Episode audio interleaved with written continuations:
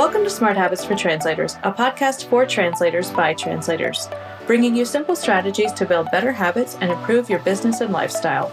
We're your hosts, Madalena Sanchez Zampaulo and Veronika Demichelis. Like you, we are professional translators striving to balance the challenges that come with building a career and maintaining clarity and boundaries between work and personal life. Welcome to Smart Habits for Translators. This is episode 79.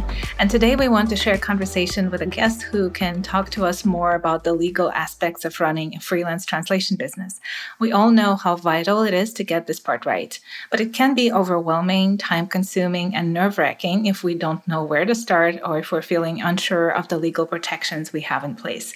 That's why we invited someone who can share more about this topic with us.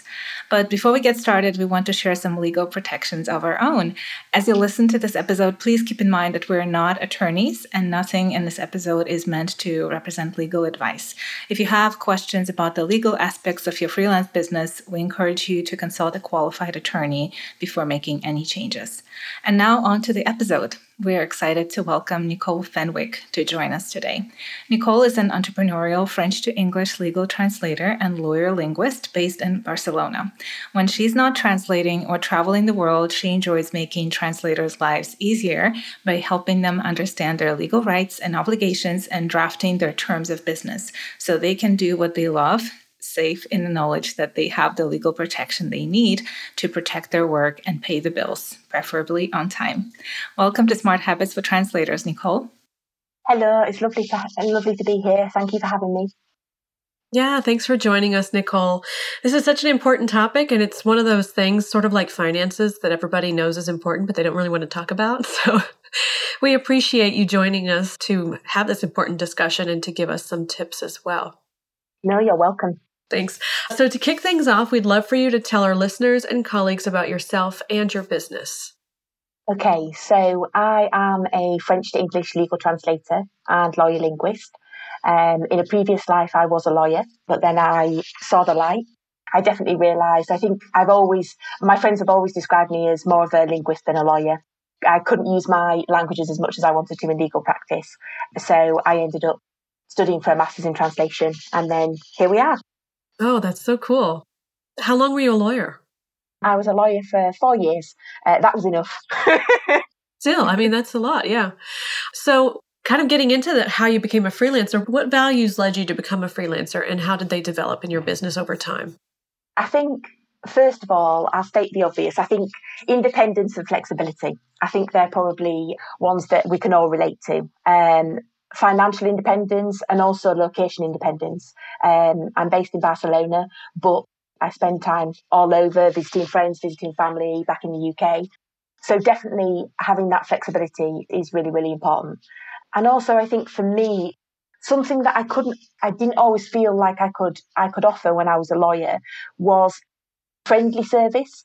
I am very friendly, and I think sometimes the there's a misconception that in order to be professional, you have to be quite serious, especially when it comes to legal matters.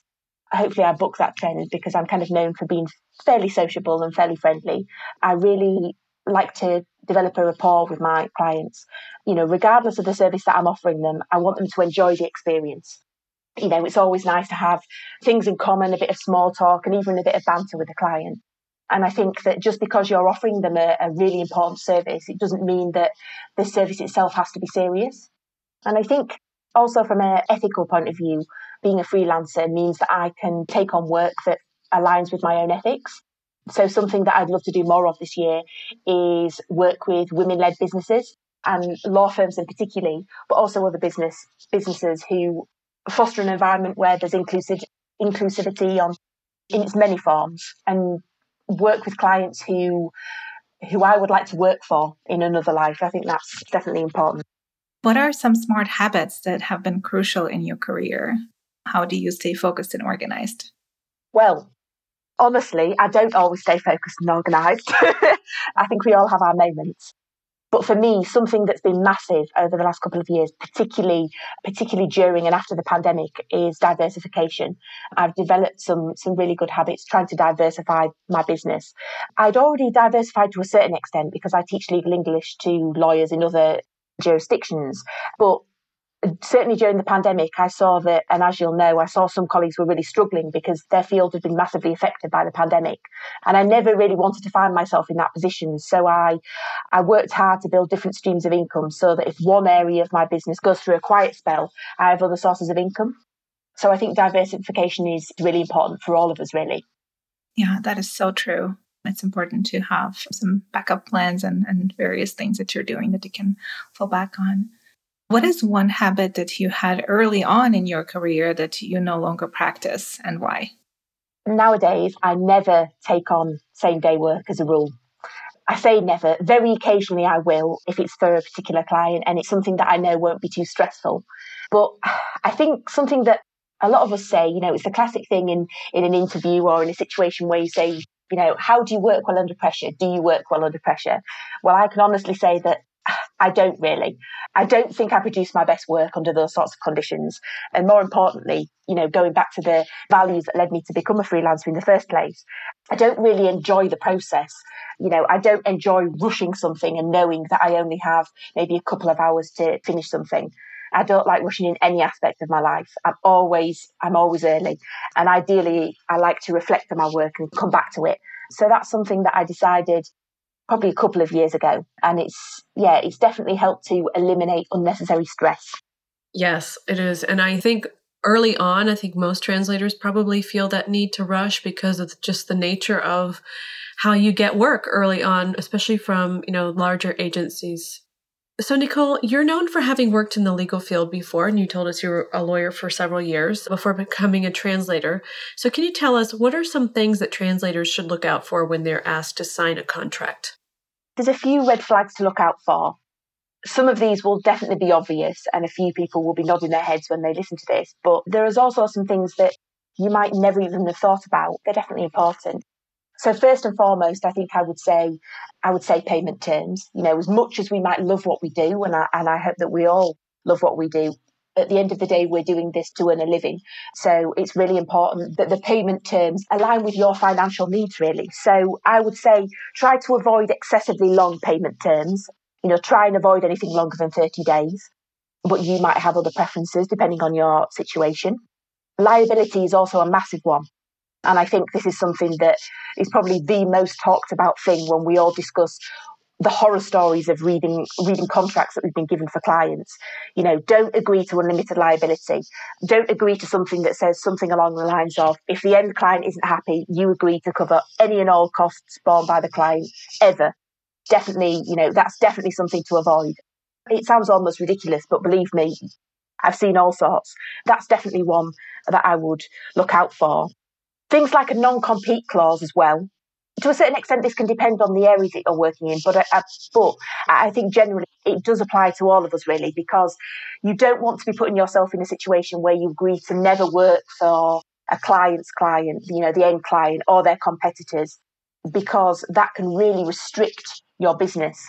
And ultimately, you know, for example, for me, if I said that I would never work for the law firms, well, that would just be utterly ridiculous. So yeah, that's always one to that's always one to keep in mind. I think. Yeah, that's an interesting one. And I've heard both ways about that one because, you know, sometimes it makes sense that a client doesn't want you to take their clients, but you're right. It depends on the space that you work in. And not that anybody's going into this thinking, oh, I'm going to take their clients from them. But yeah, it can be, depending on your field too, I think it can be maybe more restricting for some than for others, I guess. Yeah, definitely. And I think sometimes you can definitely sort of, depending on who you're working with in the project, what you might do is you might agree to to maybe not work with a competitor for a certain amount of time for whatever reason. You know, I think we can all reach a fair compromise sometimes, and that can definitely work for both parties. But at the same time, I think there's situations where you definitely shouldn't limit yourself. You know, don't put yourself in a situation where you're not going to be able to work with people that you want to work with. I think it's also worth mentioning intellectual property. This is something that we don't always think about because, you know, we think, okay, this is the deadline. We need to get the work done for this particular, this particular deadline. But try and think about the long term use of your work. So this is particularly relevant for, for literary translators or translators whose work will be published. Don't lose out on any income or royalties related to the work that you do. Speaking of contracts, many translators like to have their own contracts for clients. What are some terms and conditions we should consider including? I think this is a really important one because we need to make sure that we're doing business on the terms that we want to do business on. So this is an opportunity for us to do this because we can lay down our own terms. I think again, I would mention payment terms because if you're in the driving seat and you're the one who can who can determine those, you can set whatever seems reasonable for you. I know, for example, that my accountant has payment terms of 10 days. I've no idea why, but that's the payment terms that they've decided on. So yeah, definitely make sure that you have payment terms that suit your particular situation. And also make sure that you create sanctions in your contracts. And what I mean by that is if your clients don't do something that they said they would, you know, they don't keep their side of the bargain, make it clear that you'll charge them interest or there'll be a late fee if they don't pay on time. I think things like that are really important because no one wants to pay money that they don't have to. So that acts as a deterrent. That's really important. Um, and again, going back to the liability point, I think what I would definitely recommend everyone to do is limit your liability in a particular contract to whatever the fee for the service is. That's really important.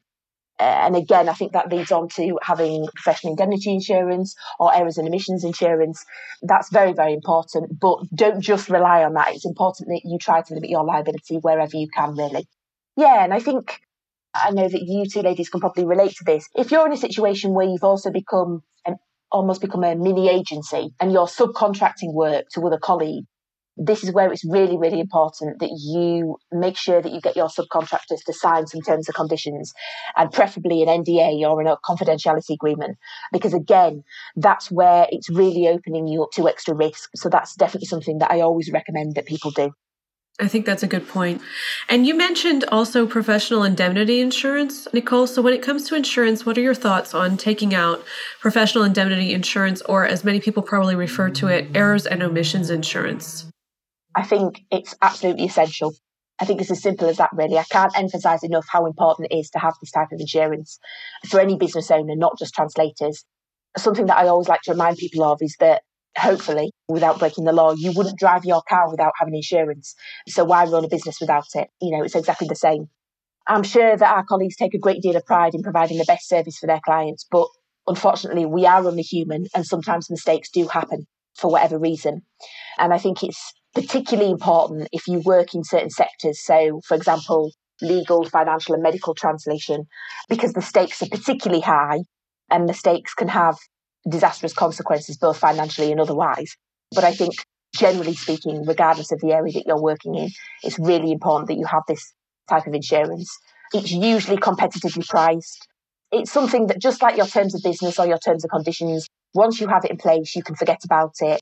But at the same time, you have peace of mind knowing that you have it and it's there if you ever need it. And I think if you work in particular sectors as well, I know for me, some of my clients have actually asked me to confirm that I have this type of insurance.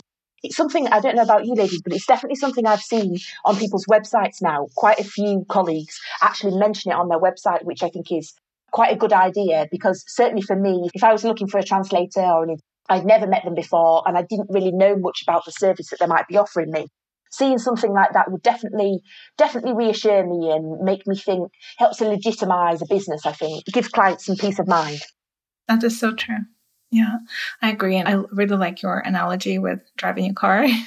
I felt that way too from the very beginning. Just having the errors and omissions insurance gives me peace of mind. And I feel like it gives my clients a peace of mind. And some of my clients too have asked if I have one. What are some other ways that translators can protect themselves legally?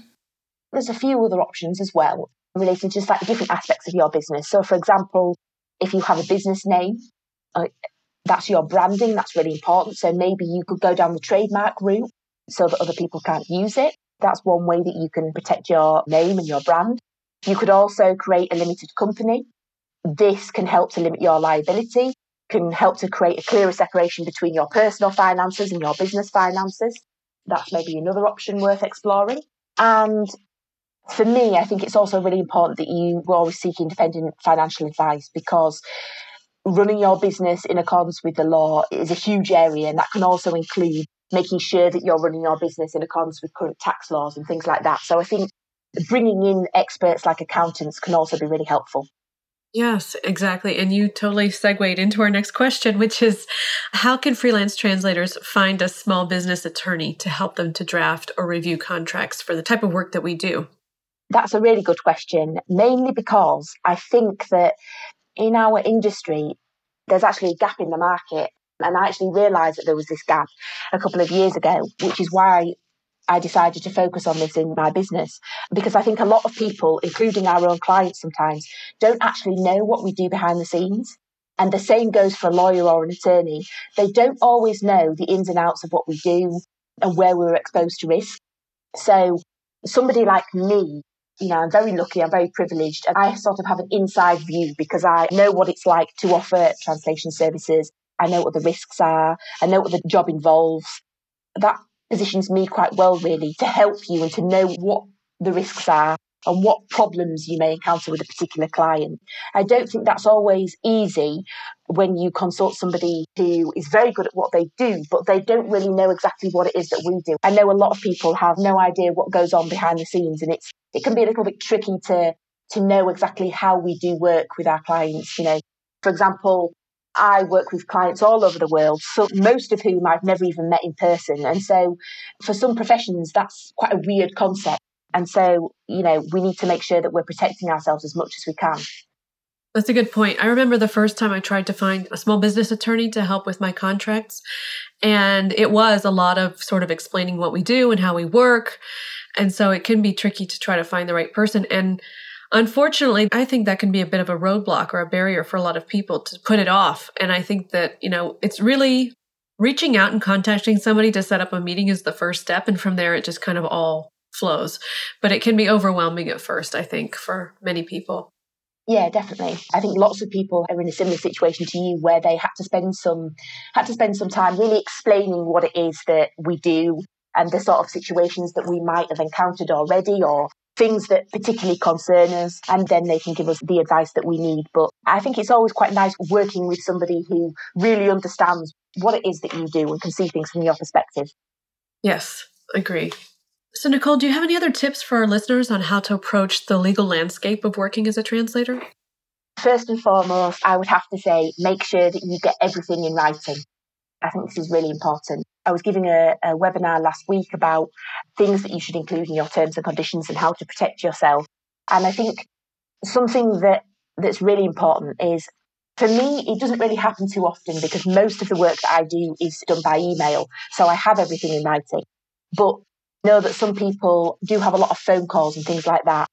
And obviously, if you have a discussion with a client over the phone, unless you're recording that phone call, which in itself means that there's all sorts of privacy issues and I wouldn't recommend that you do that, then it's really important that you that you have something in writing as well.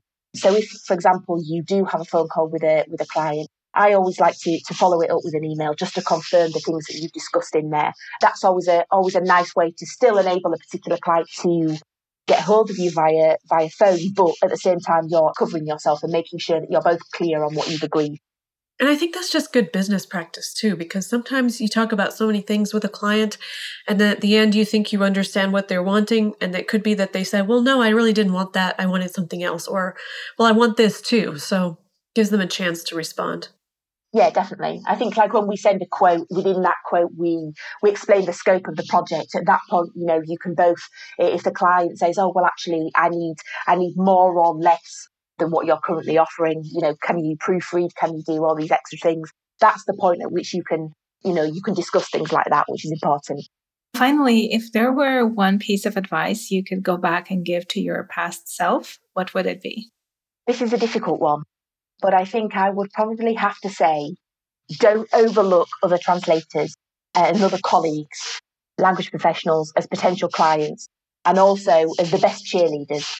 Um, I think Q2 are probably a fantastic example of this, but you know, in my experience, they make fantastic colleagues and clients because they understand exactly what it's like to be us. You know, we understand each other. And this is definitely something that I overlooked when I first started out. I didn't even think that I would end up working with other translators as clients, which is something that I love doing and, and now I do a lot of. We all work in different language pairs, we have different specializations. The service that we offer is, is different for so many reasons. So I think it's really important that we have a trusted network of people that we can refer work to. Um, this is, although the job can be quite solitary, I don't think we can do this job alone. I, I think it's really, really important that we all support each other. And something that I absolutely love doing is recommending other freelancers because I know what it means to them, whether that's a freelance translator or another another type of freelancer. I'm always so touched when anyone passes my name on, and I know that it's always it's always a nice feeling to be able to do that for somebody else. I can definitely say that fellow translators usually hold the record for settling my invoices quickly as well. Um, again, I think we know what it's like when we run a small business. So when you work with people who understand that, you know, it really it really does make a difference. I love it. I completely agree. Nothing brings me more joy than sending clients to my colleagues, referring work to them, or getting referrals from colleagues, working together with them on projects. That's just an amazing feeling. And I completely agree. It's like you work with people who get you and get what you do, and you just complement each other in a beautiful way. Well, Nicole, this was really helpful. We know our listeners will get so much out of this conversation and will think more about the changes they might want to make to the legal aspects of their business. And before we go, we'd love it if you join us for a special segment that we call Guests Favorites. This is where we ask our guests to share something with our listeners about a favorite book, resource, or gadget. So, is there anything that you would like to recommend? I had to have a, a really good think about this one because there's there's so many things that I could mention here. But I'm going to manage, I think I'm going to mention a, a tool that I use a lot. So something that lots of translators might have heard of is, is a tool called LSP Expert. You might even use it yourselves, but I'm sure that you will have heard of it. I'm in no way affiliated with the company, but I just love using it. I think it's a fantastic tool. It was recommended to me by a colleague, by another translator, and it certainly made my life a lot easier and saved me a lot of time. Two things which I think are very high up on our priority list everything is all in one place. So this tool is, I use it to track my jobs. I use it to create invoices and produce financial reports so I can see how my business is performing, things like that. It's really good. You can see your most profitable clients, your most profitable services. It's a great tool and, and more importantly, it's really, really easy to use. Um, I wouldn't say I'm particularly tech savvy. I know how to use technology in order to survive, but I wouldn't say I'm particularly good at it this tool in particular is very user friendly. And put it this way, you can definitely tell that it was designed by other translators. I love that. And I've heard about this tool from other people too that they really like it. So that's a good one. We'll be sure to link to that in the show notes. Thanks again for joining us today, Nicole. And before we go, where can our colleagues learn more about you and find you online? I'm very active on LinkedIn, also on, on Instagram. On both of those platforms, there's fantastic fantastic translation community. So my Instagram handle is Coley Translates, and you can also find out more about me on my website. Oh, we'll add those links to our show notes. And that's all the time we have for this episode. As always, in a couple of days, our email subscribers will get a summary of the episode with all the links to the resources that we mentioned today. And Nicole has graciously created a freebie for email subscribers. So be sure you are subscribed to receive her top tips for client contacts. Yes, that's definitely going to be helpful. So I'm excited that we get to share that. And lastly, if you liked this episode, we would love it if you shared it with your colleagues and friends and left us a review on Apple Podcasts or wherever you listen. This only takes a minute, and we've recorded a quick video tutorial to show you how to do it. You'll find a link to that in our show notes. Talk to you soon.